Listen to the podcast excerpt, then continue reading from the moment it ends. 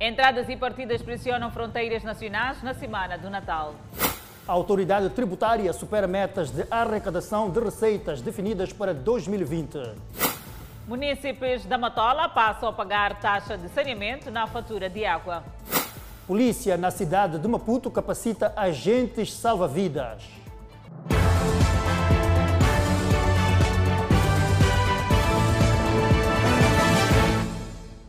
Muito boa noite, está a começar o Fala Moçambique. O ramo da Polícia Costeira e Fluvial na cidade de Maputo capacita agentes em matéria de salvamento, Adelaide. O encerramento teve lugar na manhã de hoje na praia da Costa do Sol. São 20 agentes que no mês passado foram submetidos ao treinamento intensivo voltado para a área de natação. Destes, 18 terminaram com sucesso e dois ficaram pelo caminho. Não foi por acaso que a Polícia da República de Moçambique formou estes agentes. É que neste período de verão são vários cidadãos vindo dos vários cantos da cidade e província de Maputo que têm preferido este local para aliviar o calor. E porque as águas são apetecíveis, não faltam motivos para dar o mergulho. Para evitar o pior, foram justamente formados estes agentes. Foram, adotado, foram dotados de conhecimentos sobre proteção da nossa costa e de pessoas e bens, bem como para ações de salvamento e náufragos nas águas lacustres fluviais da cidade capital, sobretudo nas praias da Costa do Sol, Catembe e Canhaca. Para além de natação, os agentes adquiriram ainda conhecimentos em matéria de navegação marítima, conhecimentos mostrados durante o encerramento da capacitação, ato dirigido pelo comandante do ramo. Na ocasião, o comandante exortou os agentes a dar o melhor de si em prol do salvamento de vidas. Caros finalistas, o nosso maior anseio é que as matérias ministradas durante a vossa formação tenham sido suficientemente assimiladas e que sirvam de alavanca para melhor servir a nossa instituição. Os formandos assumiram o compromisso de tudo fazer para não defraudar as expectativas. O mar calmo nunca faz um bom marinheiro. E com a tempestade que se vê, um verdadeiro marinheiro. Estamos prontos para o combate aos afogamentos e perdas de vidas humanas nas nossas belas e lindas praias. O comandante lembrou ainda aos agentes para serem proativos, privilegiando para o efeito a prevenção através de uma vigilância permanente no âmbito da prevenção. E as fronteiras do país estão pressionadas com o movimento de pessoas que chegam ou saem para locais escolhidos para passar a quadra festiva. É verdade, Adelaide, as medidas de prevenção contra a propagação da Covid-19 aumentam a pressão. Fronteira de Ressano e arredores na semana de Natal viaturas em fila em perto de 10 km de extensão da N4 até ao posto fronteiriço. Entre os veículos, há os que vão à busca de produtos na vizinha África do Sul para revenda, os que escolheram o país durante para passar em quadra festiva e os que fazem transporte de mercadoria.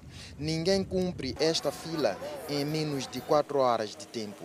Muito mal, engarrafamento e o tráfego não está assim completamente. Há quanto tempo está na fila para chegar à fronteira?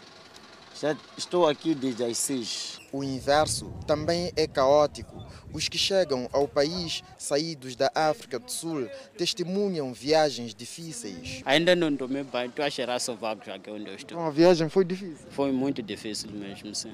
O que fez com que a viagem fosse difícil? Problema de engrafamento. O lado sul-africano da fronteira funciona com interrupções. Sempre que é detectado o caso de coronavírus, tudo para. Agora na fronteira abrem e fecham. E agora já não é 24 horas. 22 horas fecham a fronteira. E ontem tinham fechado também de novo por causa de uma pessoa que eles encontraram na fronteira com corona.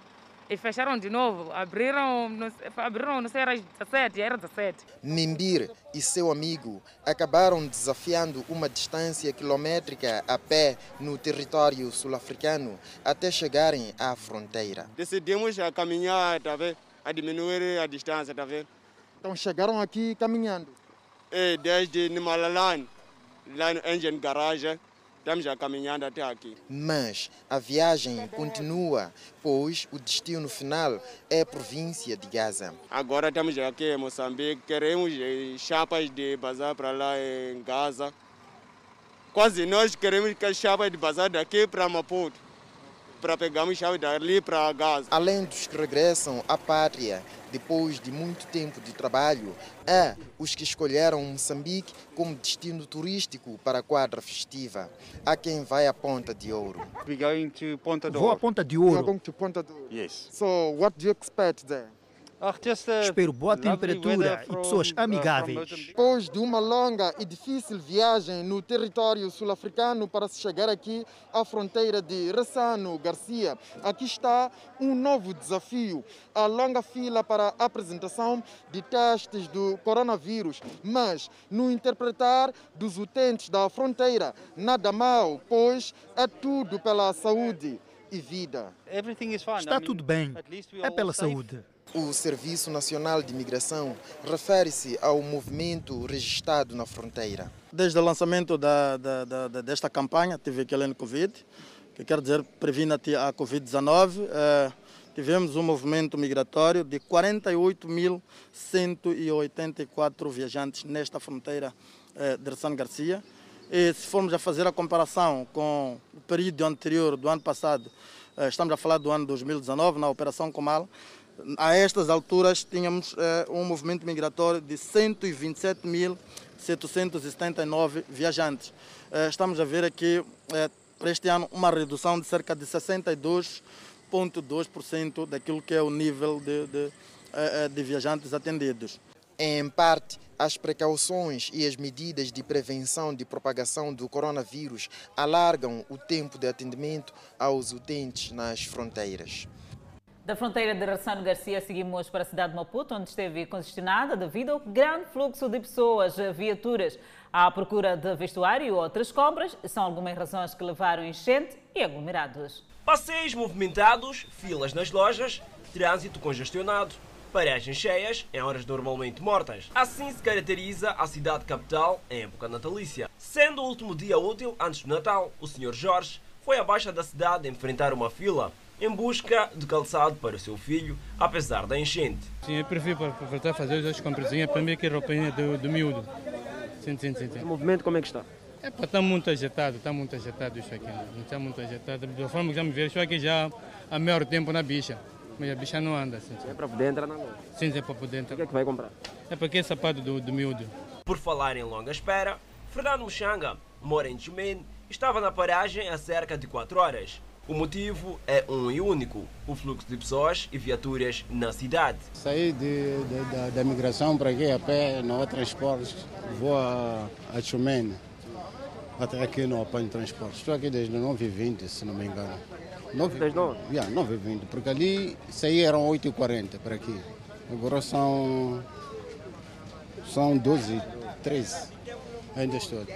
Não, não estão a aparecer ou estão a aparecer? Vou aparecer cheios para empurrar isso. Já não, não, não, não tenho idade para andar a puxar isso. Yeah. Um dia difícil para quem se queria locomover até a baixa da cidade, até que alguns preferiam deixar as suas viaturas e circular usando o transporte público, mas de nada adiantou. Muito engarrafamento. Até tenho viatura, nem pude levar por saber que tem engarrafamento. Preferia andar de machibombo ou chapa.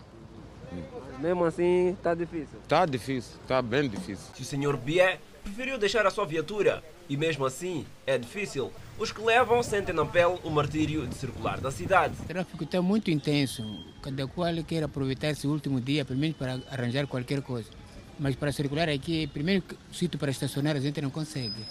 E é uma pequena saída e trancam. Bom, é a norma, é a postura municipal, não podemos rejeitar isso. Mas o tráfego está muito intenso. Este dia 24 foi decretada tolerância de ponto durante todo o dia.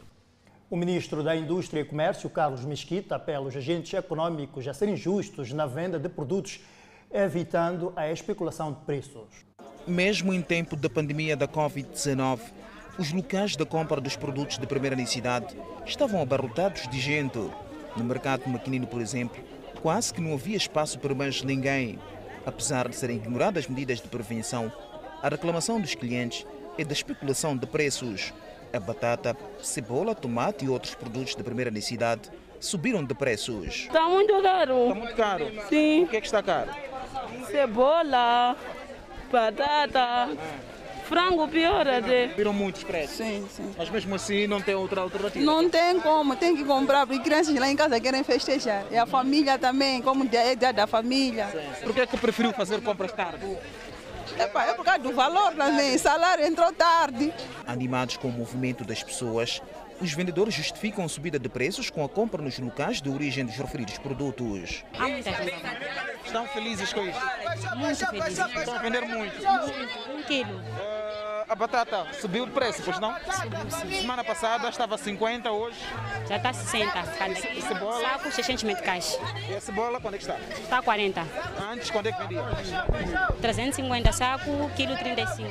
O ministro da Indústria e Comércio afirmou que tem acompanhado com satisfação alguns resultados positivos em que há locais em que os produtos continuam a ser vendidos a preços acessíveis, em detrimento de outros locais que já iniciaram a especulação de preços. Carlos Mesquita apelou aos comerciantes de todo o país a praticarem preços justos, de modo que as famílias moçambicanas não encontrem dificuldades na aquisição de produtos de primeira necessidade que é para passarem as festas com dignamente. O que se ganha não se ganha de um dia para outro e todos nós somos testemunhas ao longo dos anos que quando se chega a janeiro vemos depois muitos desses agentes econômicos com uma quantidade enorme de produtos básicos, cebola, batata, que não conseguiram vender. E, e, são eles os primeiros a reclamar o que é que vamos fazer com isto. O que é que vamos fazer? Se você andou a praticar preços altos não compraram, se tivesse praticado preços normais, acessíveis, certamente teria saído. O ministro garantiu que, mesmo com a crise imposta pelo surgimento do novo coronavírus no país, há disponibilidade de produtos de primeira necessidade por um período de até quatro meses. Enquanto isso, o Ministério da Saúde garante a prontidão nas unidades sanitárias para responder ao período da quadra festiva. E o consumo excessivo de bebidas alcoólicas na quadra festiva preocupa Adelaide o setor. São no total 1.721 unidades sanitárias em todo o país que estarão em prontidão para responder à fase da quadra festiva que começa de 20 de dezembro e se estende até 5 de janeiro de 2021. No mesmo período da quadra festiva do ano passado, o setor da saúde registrou com preocupação a morte de 47 pessoas. E destes 47 que morreram, 50% é a causa foram os acidentes de viação. A epidemia da morte nas estradas. Aí é importante o setor, não só o setor, como outros setores, uma vez que nós, como saúde, estamos aqui a falar hoje como saúde, mas nós fazemos parte do plano multissectorial do governo da resposta à quadra festiva. O diretor nacional de assistência médica sublinha que o maior desafio é a sensibilização para o não consumo abusivo do álcool. O álcool é o inimigo é o nosso inimigo na quadra festiva. É o inimigo da saúde da quadra festiva. Por quê? Porque é o álcool que traz o aumento dos acidentes, o aumento das quedas, o aumento das agressões físicas e por aí fora. A preocupação do setor da saúde nesta quadra festiva estende-se igualmente para o uso de objetos pirotécnicos por crianças. A criança não tem experiência, pega eh, nos objetos pirotécnicos, começa a manuseá-los de forma errada, consequência, várias consequências, mas há duas que eu quero mencionar aqui. A primeira é a mutilação e destruição das mãos. Imagina uma criança que está a estudar, qual é o, a, a, vai ter esta deficiência de poder continuar a estudar como deve ser, porque os dedos todos das mãos perderam-se por causa do uso. Quanto ao estoque de sangue, estão garantidas 3.500 unidades de sangue, uma quantidade que pode não ser suficiente para responder situações que podem ocorrer na festa do Natal e fim de ano. Dependendo da demanda que nós vamos ter, porque são os acidentes, pessoas precisam de sangue, é a malária, precisa de sangue, são mulheres grávidas, precisa de sangue. Então podemos gastar este estoque que nós temos. Daí, mais uma vez, o nosso apelo para que a solidariedade dos moçambicanos volte ao de cima. No plano de emergência para a quadra festiva, está garantido o reforço das equipas nos hospitais, material médico cirúrgico e ainda reforço de ambulâncias. E municípios da Matola passarão a pagar a tarifa de saneamento a partir do próximo ano.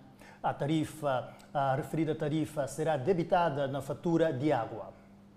Saneamento do meio, um dos grandes desafios dos municípios do país. Na Matola, a partir do primeiro trimestre do próximo ano, os municípios passarão a pagar a taxa de saneamento que será debitada na fatura de água. O acordo foi rubricado esta quarta-feira entre a Autoridade Reguladora de Água e o Conselho Municipal da Matola.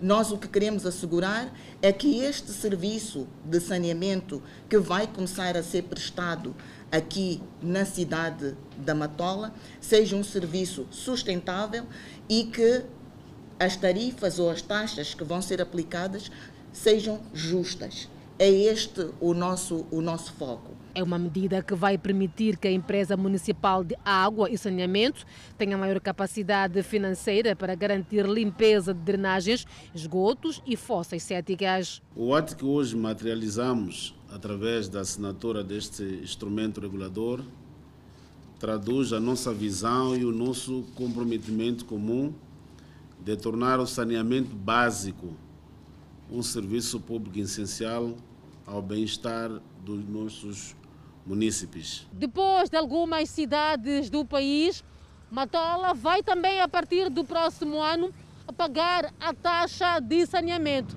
Os munícipes pedem que esta medida venha mesmo a melhorar o saneamento da urbe. A partir dessa contribuição, já podemos melhorar as condições da nossa cidade e também para o município estar limpo, bonito e asseado. A, a ideia é boa, mas o que nós queremos é que a coisa se realizasse de boa maneira. Porque uh, temos aquela taxa do lixo, por exemplo, que desconta mesmo na energia. Há uns que uh, são descontados, mas que não tiram lixo. Aliás, melhoria de saneamento do meio que vai merecer a atenção da edilidade em alguns bairros como Liberdade e Fomento. Considerando as recorrentes situações de cheias e inundações, aliadas a construções desordenadas ao longo dos canais naturais de circulação de água, entretanto, para o presente pequeno, planificamos a construção de algumas infraestruturas de saneamento que visam colmatar esta situação, tais como o canal de drenagem de águas pluviais ligando os bairros de Liberdade e Fomento, o canal de drenagem de águas pluviais ao longo da linha da alta tensão, quilômetro 18, bem como a linha de água do bairro Machava Sede, vulgo Coca-Cola, só para citar alguns exemplos. Não foi avançado o valor que cada munícipe deverá pagar, mas a Miramar sabe que a taxa mensal poderá ser determinada pela quantidade de água consumida em cada casa. E o Fisco Moçambicano superou a meta de cobrança de receitas prevista para este ano, ao coletar cerca de 236,7 bilhões de meticais. À entrada do ano, o Estado fixara uma meta de cobrança de receitas no valor de mais de 235 bilhões de meticais, tendo revisto a mesma para 214 bilhões no orçamento retificativo, devido aos impactos negativos da pandemia da Covid-19 na economia. Mesmo com a crise, a Autoridade Tributária de Moçambique revelou esta quarta-feira que cobrou mais dinheiro. O Conselho Superior Tributário constatou que, até 21 de dezembro do ano em curso, a Autoridade Tributária de Moçambique tinha cobrado 236,7 mil milhões meticais, correspondendo a uma realização de 110,3% em termos brutos e 224,61 mil milhões de meticais, que corresponde a uma realização de 104,9% em termos líquidos. O imposto sobre valor acrescentado, o IVA, nas operações internas, teve maior peso nesta cobrança de receitas no período de análise, num contexto em que vários indicadores foram revistos em baixa devido à pandemia da Covid-19. Por tipo de impostos, o imposto sobre valor acrescentado nas operações internas contribuiu com 141,91%, 117,8% nas operações externas. O imposto sobre rendimento de pessoas coletivas teve o desempenho de 116,1%, enquanto que o imposto sobre rendimento de pessoas singulares e os direitos aduaneiros contribuíram sucessivamente com 112,02% e 112,78%, respectivamente. Em termos de distribuição geográfica, Centro foi a região do país que mais contribui na coleta de receitas, com 120,4%, seguida da região Norte, com 117,3% e Sul, com 108%. A modernização dos serviços é o grande desafio do fisco moçambicano para alargar a base tributária, bem como travar o contrabando de mercadorias. O Instituto Nacional de Normalização e Qualidade está no terreno para verificar, para verificação, melhor dizendo, das bombas de combustível. A instituição chama a atenção dos automobilistas na hora de abastecer. Na hora de abastecer o combustível, nem sempre o consumidor presta atenção no visor de contagem. Há outros mesmo que ficam distraídos, os outros só dizem que é para nós só queremos tanto, depois não controlam aquilo ali. Senhor Fakir sabe que há postos com mangueiras viciadas, por isso abastece sempre no mesmo local. Já custa ganhar dinheiro, então aquele pouco que eu tenho eu tenho que deixar à altura. E como é que sabe que esta bomba não está viciada, consegue olhar para o selo, a do Inoc ou nem por isso? É por isso que eu confio nesta aqui, porque esta não tem nada de vício.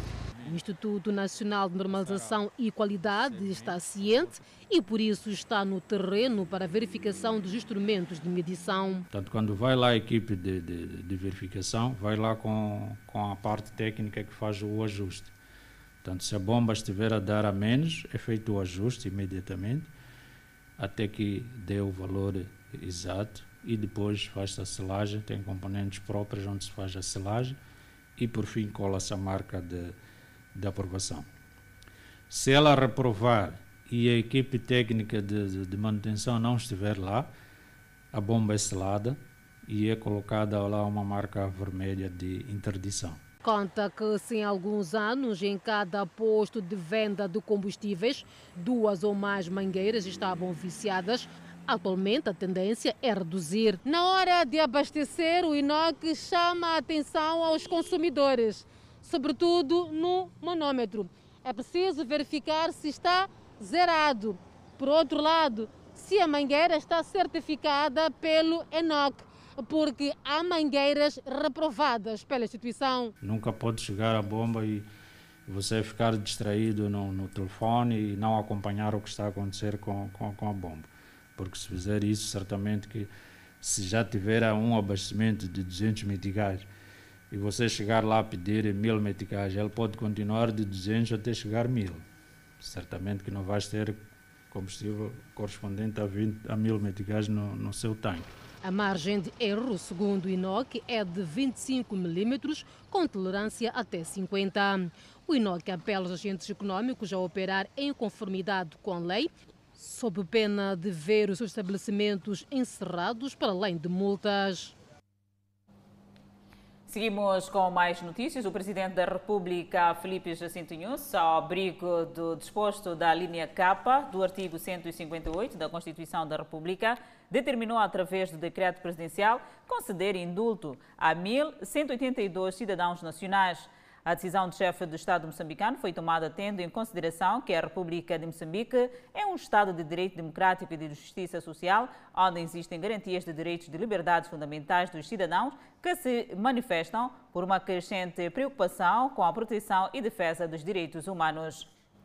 O presidente da República foi igualmente movido pelo espírito do humanismo, respeito e proteção da dignidade da pessoa humana e pela solidariedade que caracteriza o Estado de Direito Democrático e a sociedade moçambicana, e ainda motivado pela firme convicção da capacidade de regeneração, reabilitação e reinserção social do homem, princípios e valores fundamentais e na mentes da política criminal do país, bem como pela aproximação da quadra festiva e com a celebração do Dia da Família e do Ano Novo.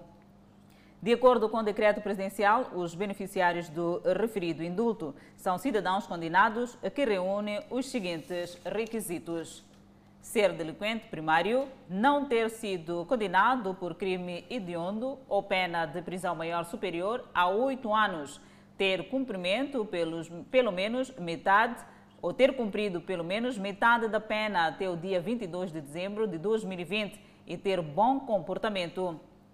São igualmente beneficiários, por razões humanitárias, os condenados que se encontram a padecer de doença grave e ou crônica e os que têm idade igual ou superior a 60 anos de idade. Em Sofala foram detidos dois jovens no Porto, indiciados de roubo de cobre. São notícias a acompanhar logo após o intervalo. Até já. Estamos de volta. Foi detido em Maputo um cidadão indiciado de se fazer passar por um funcionário da Direção Nacional de Identificação Civil.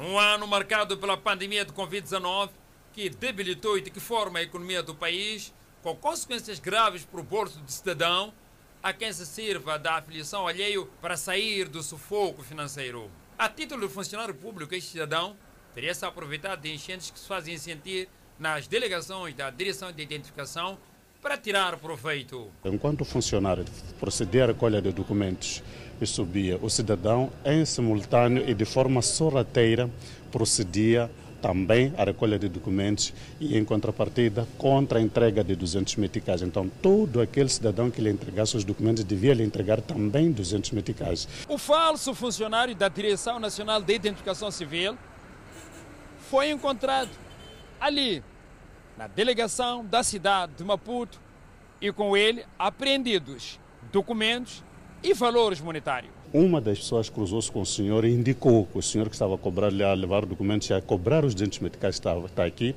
No momento ele refutou, mas foi neutralizado pelos colegas da polícia já no interior, lá em cima, onde se faz o atendimento foi neutralizado e foi assim que nós conseguimos de facto neutralizar o senhor. Portanto, são situações que nós vínhamos uh, sendo alertado que está, está a acontecer ao nível da cidade de Maputo e felizmente culminou com esta, com esta, com esta diligência que...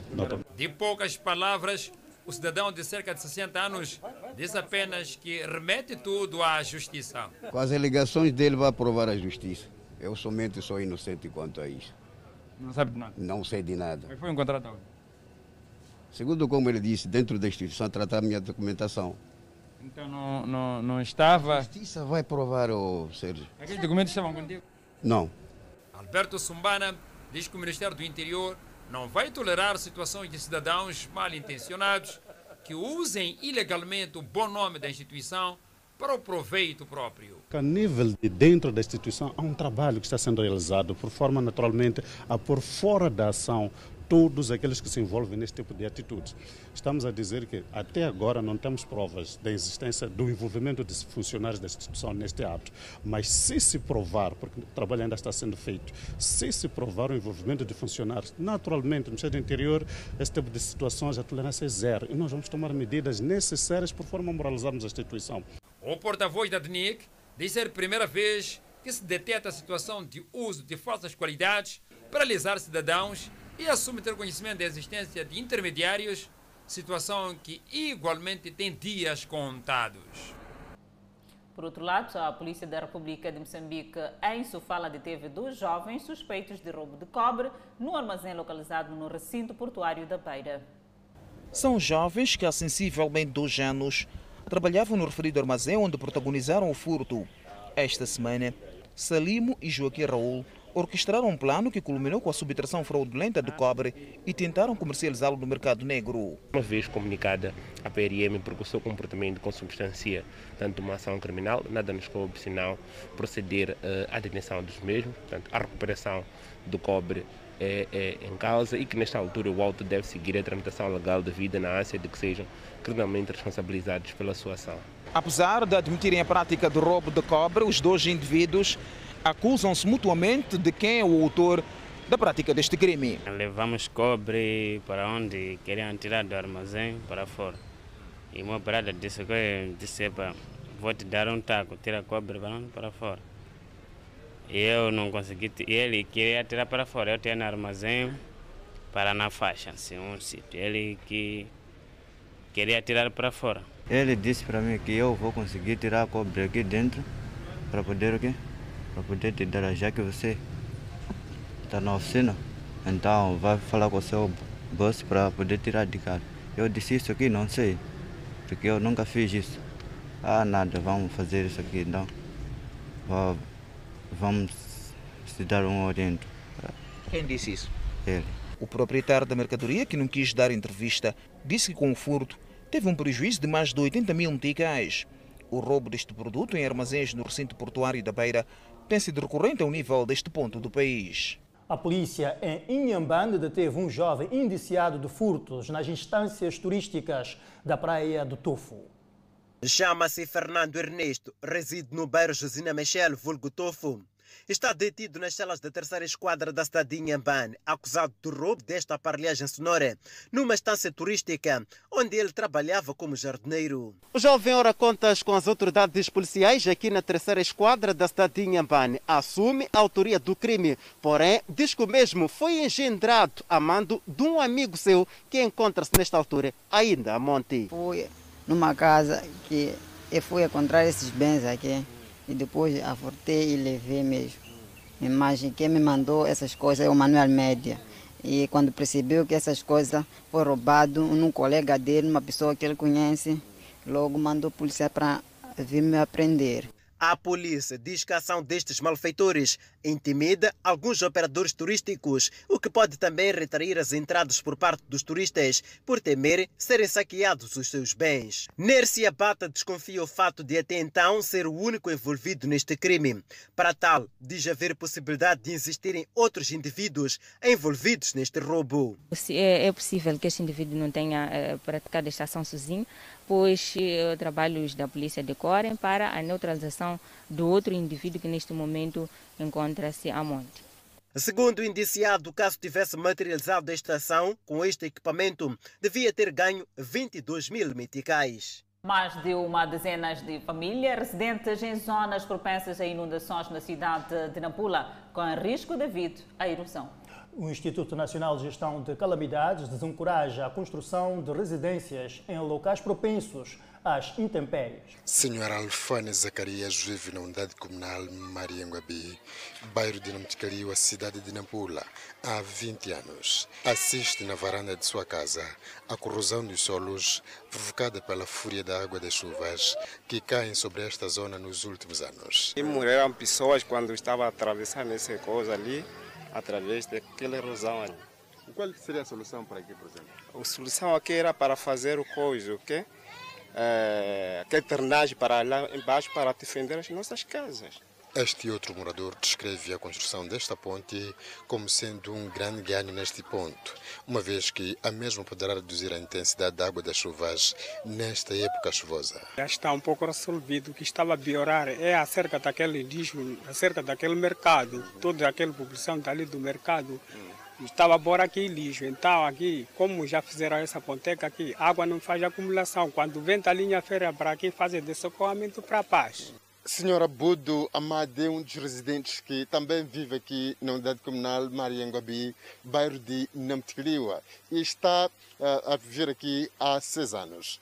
Ele chefia um agregado familiar composto por seis membros e conta que nos dias de chuva a situação aqui torna-se cada vez mais pior. Abdul acrescenta que não dispõe de casa de banho para necessidades maiores e menores e tem nos vizinhos esta vala a solução em casos de necessidade, porque sempre que tenta construir desaba. Quando nós está a chover, sai nós para fora para ver esse vale está a aumentar para aqui. Abdul Razak, que é ambientalista há vários anos, defende a criação de infraestruturas resilientes como solução para minimizar o problema da erosão, incluindo a implementação de projetos sustentáveis a nível das principais cidades do país. De certa forma, algumas casas têm ido abaixo e outros sítios as crianças têm até tem acontecido algumas situações de mortes das crianças por causa das bermas e hum, alguns outros sítios onde tem um grande elevado índice de erosão. Muitas das vezes a população acaba retirando algumas árvores que, de uma certa forma, as árvores também protegem a situação de, de erosão. O fato acontece numa altura em que o Instituto Nacional de Gestão de Calamidades desencoraja a fixação de residências em locais propensos a inundações, numa época que se prevê que muitas famílias fiquem abrangidas pelas intempéries. E o Instituto Nacional de Meteorologia prevê chuva forte que poderá causar alagamentos de ruas na cidade de Maputo e na região sul do país. Chuvas fortes caracterizam a véspera do Dia da Família. Quarta e quinta-feira, dias chuvosos, pelas temperaturas altas, segundo a informação do Instituto Nacional de Meteorologia. As autoridades avisam que as condições meteorológicas poderão ser caracterizadas também pela ocorrência de ventos com rajadas fortes. Chuva também que estamos a prever é de uma intensidade um pouco é, forte, estamos a falar de chuvas entre 30 a 50 milímetros e é as zonas mesmo que vamos ultrapassar os 50 milímetros. Significa que com a situação que nós conhecemos de Maputo, do problema de saneamento, poderemos ter alguns transtornos no, no, no, final do dia, principalmente nessa altura que muita gente faz a rua para fazer ou fazer o afinamento da, das compras do Natal. Quanto ao dia 25 de dezembro, dia da família, Maputo e Gaza poderão ter leves precipitações. Em relação ao dia 25, bom, Maputo e Gaza nas primeiras horas poderão ter o céu nublado, mas nós estamos a prever alguma chuva significativa. Mas a partir da faixa costeira de Inhambane e toda a zona centro e norte do país, há previsão de ocorrência de, de, de chuvas e vamos ter as temperaturas altas durante o dia, mas no final do dia vamos ter uma mudança com a ocorrência de chuvas e, e trovoadas. E é preciso notar que vão se fazer sentir mais, com maior intensidade para a região norte do, do, do Cabo Delgado e norte de Niassa, onde nós estamos a prever as, as quantidades maiores. E durante o fim de semana, depois do 25, também vamos continuar com a zona centro e norte, a registrar alguns picos de chuva, enquanto que a zona sul já vai estar com temperaturas a subir gradualmente. Nós estamos a prever chuvas, né? principalmente para Maputo e Gaza, nós estamos a prever chuva. Algumas áreas de risco poderão restar chuva, segundo o INAM, são as seguintes: região de Maputo, distrito de Matutuíne, Boane, Moamba, Marraquene, Manhissa, Magude, Namacha e cidades de Maputo e Matola. Província de Gaza, distrito de Belém, Limpopo, Xanguene, Chokwe, Guijá, Chibuto, Massingir, Mabalane, Mapai, Chiqualaquala, Massangena, Xigubo, Mangacás e cidade de Xaxai. E na província de Inhambane, principalmente nos distritos de Zavala, Inharime e Panda. Moçambique registra mais 126 recuperados da Covid-19. Notícia a acompanhar logo após o intervalo. Por hora, a previsão de estado do tempo para as próximas 24 horas. Pema, 34 de máxima, 25 de mínima. Lixinga, 29 de máxima, 18 de mínima. Nampula, 35 de máxima, 25 de mínima. Seguimos para o centro do país. Tete, 40 de máxima, 27 de mínima. Quilimane, 37 de máxima, 27 de mínima. Chimoio, 34 de máxima, 23 de mínima. Para Beira, 35 de máxima. Vilanculos, 32 de máxima. Para Inhambana, 32 de máxima e 25 de mínima. Para Xeixai, 27 de máxima e 25 de mínima. Em Maputo, 29 de máxima e 23 de mínima. Previsão de chuva. De volta ao Fala Moçambique e vamos falar da evolução da Covid-19 no país. Moçambique registrou mais 126 recuperados, elevando para 15.982 o cumulativo. O país tem cumulativamente 745 internados, 140 nos centros de isolamento. Seguimos com outro quadro de número de casos positivos. O nosso país tem cumulativamente 17.956 casos positivos registrados, dos quais 17.643 de transmissão local e 313 importados. Moçambique testou nas últimas 24 horas 1.558 amostras, das quais 189 revelaram-se positivas. Dos casos hoje reportados, 179 são de nacionalidade moçambicana, onde nacionalidade ainda por apurar, e 9 estrangeiros. Todos resultam de transmissão local. Há registro de mais três mortes na cidade de Maputo, elevando para 153 as vítimas mortais. Moçambique tem 1.817 casos ativos do novo coronavírus. Entra em vigor a partir de janeiro do próximo ano 2021. Na autarquia de Nampula, o novo Código de Postura Camarária aprovado na Assembleia Municipal. O novo documento prevê a introdução de novas taxas em quase todos os pelouros. Nove anos depois da entrada em vigor do antigo Código de Postura Camarária, foi revisto e aprovado pela Assembleia Municipal em Nampula esta terça-feira um novo documento com uma série de alterações, quase que na generalidade. Em alguns pelouros, o novo código altera quase todas as taxas. Eh, no caso de, de, transportes, nós estamos agora a falar de taxas. Então, no caso de transportes, nós vemos a nível da nossa cidade muitos caminhões, muitos carros de, eh, estacionados, desordenados. Eh, e a partir do momento em que esta lei fica aprovada, então teremos que seguir a regra um novo código de postura camarária aprovado recentemente pela Assembleia Municipal de Nampula e a entrar em vigor a partir de janeiro próximo, contempla além de a fixação de novas taxas ligadas à ocupação de espaços eh, públicos e passeios, a questão de uso ou então a introdução de novas taxas de uso e aproveitamento de terra.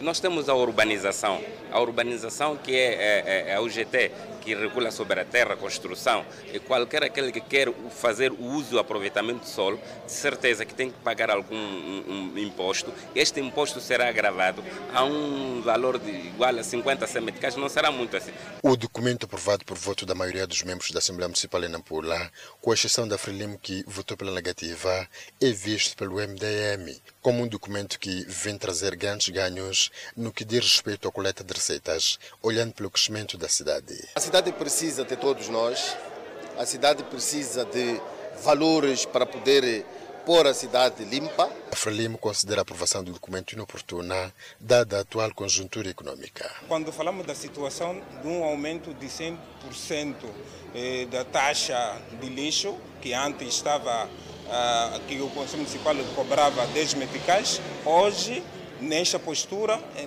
vem patente a 30 meticais. Isso denota que, na verdade, não estão preocupados com os municípios desta cidade. No novo Código de Postura Camarária, será introduzida igualmente a taxa de mil meticais de licenciamento da atividade de táxis autorizadas a partir de janeiro próximo. Entretanto, a Associação Provincial dos Transportes Terrestres de Nampula considera de uma reforma pontual do antigo documento, tendo prometido trabalhar com os transportadores de pequena e grande dimensão para viabilizar as intenções da autarquia de Nampula. Temos uma nova dinâmica que é no desporto, que eh, foi a postura número 5, que também regra a atividade de desporto a nível do município de Nampula em termos de uso de espaços municipais, no caso do Salão Nobre da Autarquia de Nampula, as taxas a serem cobradas passarão dos atuais 20 a 25 mil meticais com som para 30 mil meticais e de 15 a 20 mil para 25 mil meticais sem equipamento de som. Um total de 25 empresas moçambicanas foram selecionadas para a fase final do processo de certificação. As firmas vão prestar serviços às multinacionais de gás e petróleo. A promoção do conteúdo local na indústria de hidrocarbonetos tem sido uma miragem. As pequenas e médias empresas nacionais têm sido preteridas pelos grandes projetos por falta de determinados requisitos essenciais que atestam qualidade dos serviços prestados. Um desses requisitos é a certificação. São 155 empresas inscritas, a maior parte encontra-se localizada na província de Maputo, com peso de 49% seguida pelas firmas que se encontram na cidade de Maputo, com 17%, Sofala 12%, 8% em Tete, 5% em Nampula, 4% em Cabo Delgado, 3% em Yamane, 3% em Manica e Gaza, com apenas 1%. Após a formação geral, foram selecionadas para a fase final um total de 25 empresas, sendo que destas 18 encontram-se em Maputo, 3 em Nampula, 2 em Sofala, 1 em Tete e 1 em Cabo Delgado segundo o relator da Confederação das Associações Econômicas de Moçambique. Refira-se que o Conselho Econômico aprovou a proposta de lei do conteúdo local no ano passado, aguardando-se pela aprovação final no Parlamento. Para acompanhar no próximo bloco, médicos quenianos entraram em greve. E Peru atinge um milhão de casos do novo coronavírus. Notícias para acompanhar logo depois do intervalo. Até já. Sindicato dos Médicos, Farmacêuticos e Dentistas do Quênia anunciou que seus membros foram convidados a deixar de trabalhar até o governo satisfazer as suas exigências. Mulheres grávidas foram orientadas a procurar assistência em hospitais privados, a menos que estivessem a dar à luz ou a sofrer complicações. Médicos e outras equipas de saúde essenciais em hospitais públicos iniciaram uma greve nacional para protestar contra a falta de equipamentos de proteção individual e seguro de saúde para os trabalhadores da linha da frente que lutam contra a propagação do novo coronavírus. O Sindicato de Médicos Farmacêuticos e Dentistas do Quênia anunciou que os seus 7.200 membros foram convidados a parar de trabalhar até que o governo atendesse às suas preocupações. Isso significa que a maioria do pessoal médico queniano em hospitais públicos está a fazer rondas em meio a uma pandemia crescente. Mais de 36 mil clínicos e enfermeiros iniciaram uma greve há 15 dias e as conversações para os fazer regressar ao trabalho entraram em colapso Disse o secretário-geral adjunto da União dos Oficiais Clínicos do Quênia, Austin Odior Otieno. O Quênia notificou 94.500 casos de Covid-19, desde que o primeiro caso foi detectado em meados de março e 1.639 mortes. Ainda na página internacional, o Peru atingiu um milhão de casos confirmados do novo coronavírus esta terça-feira, tornando-se o quinto país da América Latina a relatar este número. O Peru, que tem uma população de 32 milhões, foi rápido em decretar medidas de bloqueio em março, enquanto a pandemia se espalhava pela Europa. Mas apesar de fechar seus aeroportos por quase seis meses e mandar a maioria de seus residentes ficar em casa, o Peru tem lutado para conter o vírus. As autoridades disseram ter registrado 1 milhão e 153 mil casos na noite de terça-feira, mais de 37 mil pessoas morreram de Covid-19 no Peru. Isso dá ao país andino o segundo maior número de mortes per capita causada pela pandemia, de acordo com dados compilados pela Universidade John Hopkins. O Peru começou a reativar sua economia em agosto, depois que o número de casos atingiu o pico no final de julho, mas vários fatores o tornaram vulnerável. Cerca de 70% da força de trabalho do país trabalha na economia informal, e tem dificuldade em ficar em casa. Enquanto o Peru luta contra a pandemia, também é abalado por turbulências políticas. Em novembro, o então presidente Martin Vizcarra foi cassado pelo Congresso por causa de subornos que teria recebido de uma construtora quando era governador do estado. Nos Estados Unidos da América, Donald Trump criticou o pacote bipartidário de alívio à pandemia de 900 bilhões de dólares norte-americanos aprovado pelo Congresso. O projeto de lei visa entregar dinheiro há muito procurado para empresas e recursos para vacinar uma nação que enfrenta um aumento assustador de casos e mortes de Covid-19.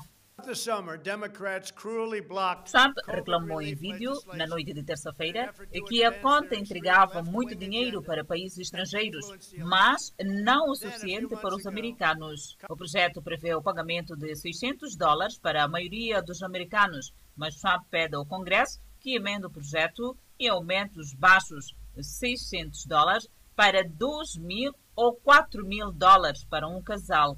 Trump acrescentou que pede ao Congresso que se livre dos itens inúteis dessa legislação e lhes envie um projeto de lei adequado.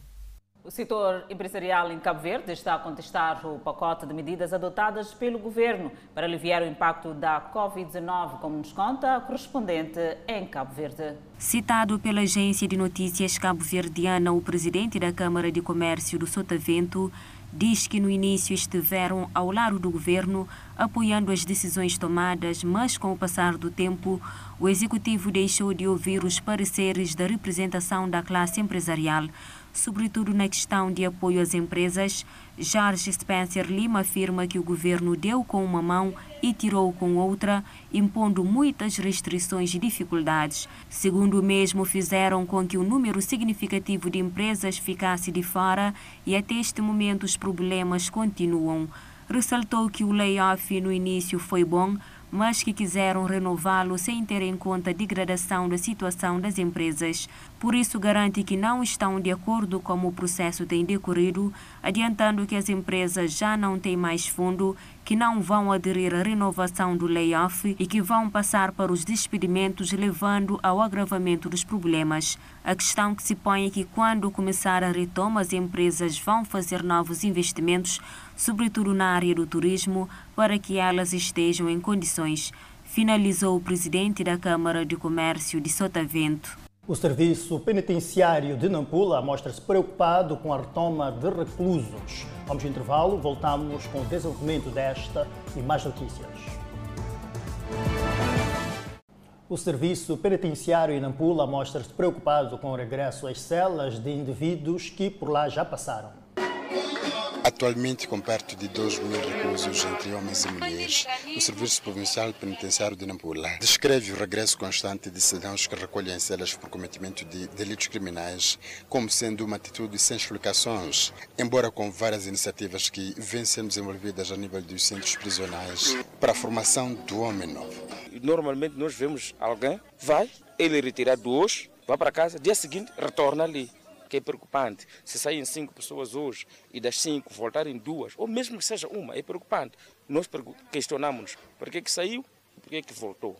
E esta terça-feira, a Penitenciária Provincial de Nampula, junto a algumas congregações religiosas, ofereceu um Natal solidário aos reclusos da cadeia feminina e civil, por onde, no final, o diretor provincial do setor apelou para a necessidade do envolvimento de toda a sociedade, visando encorajar a prática de atos criminais.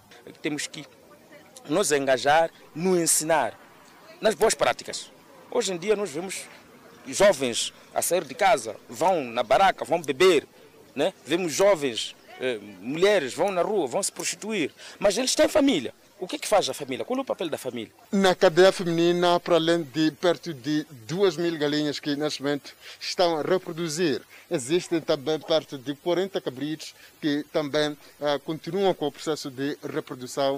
Uh, iniciativas que visam não só uh, dar vazão às necessidades internas e pontuais, mas também responder por aquilo que é a produção e produtividade. Esta jovem de 24 anos de idade é uma das que está condenada a 12 anos de prisão maior na cadeia feminina.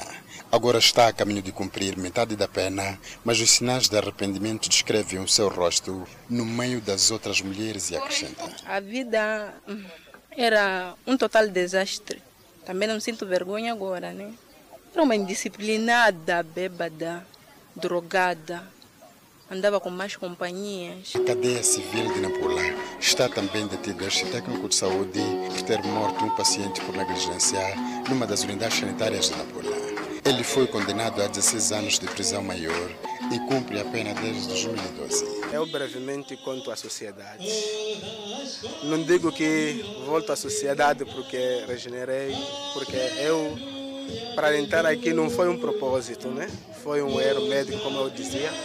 E creio que, mesmo voltando à sociedade, terei o mesmo comportamento que eu tive, porque nunca pensei em fazer algo estranho ao meu comparsa. O Natal Solidário de Reclusos de Nampula foi marcado por uma série de atividades culturais.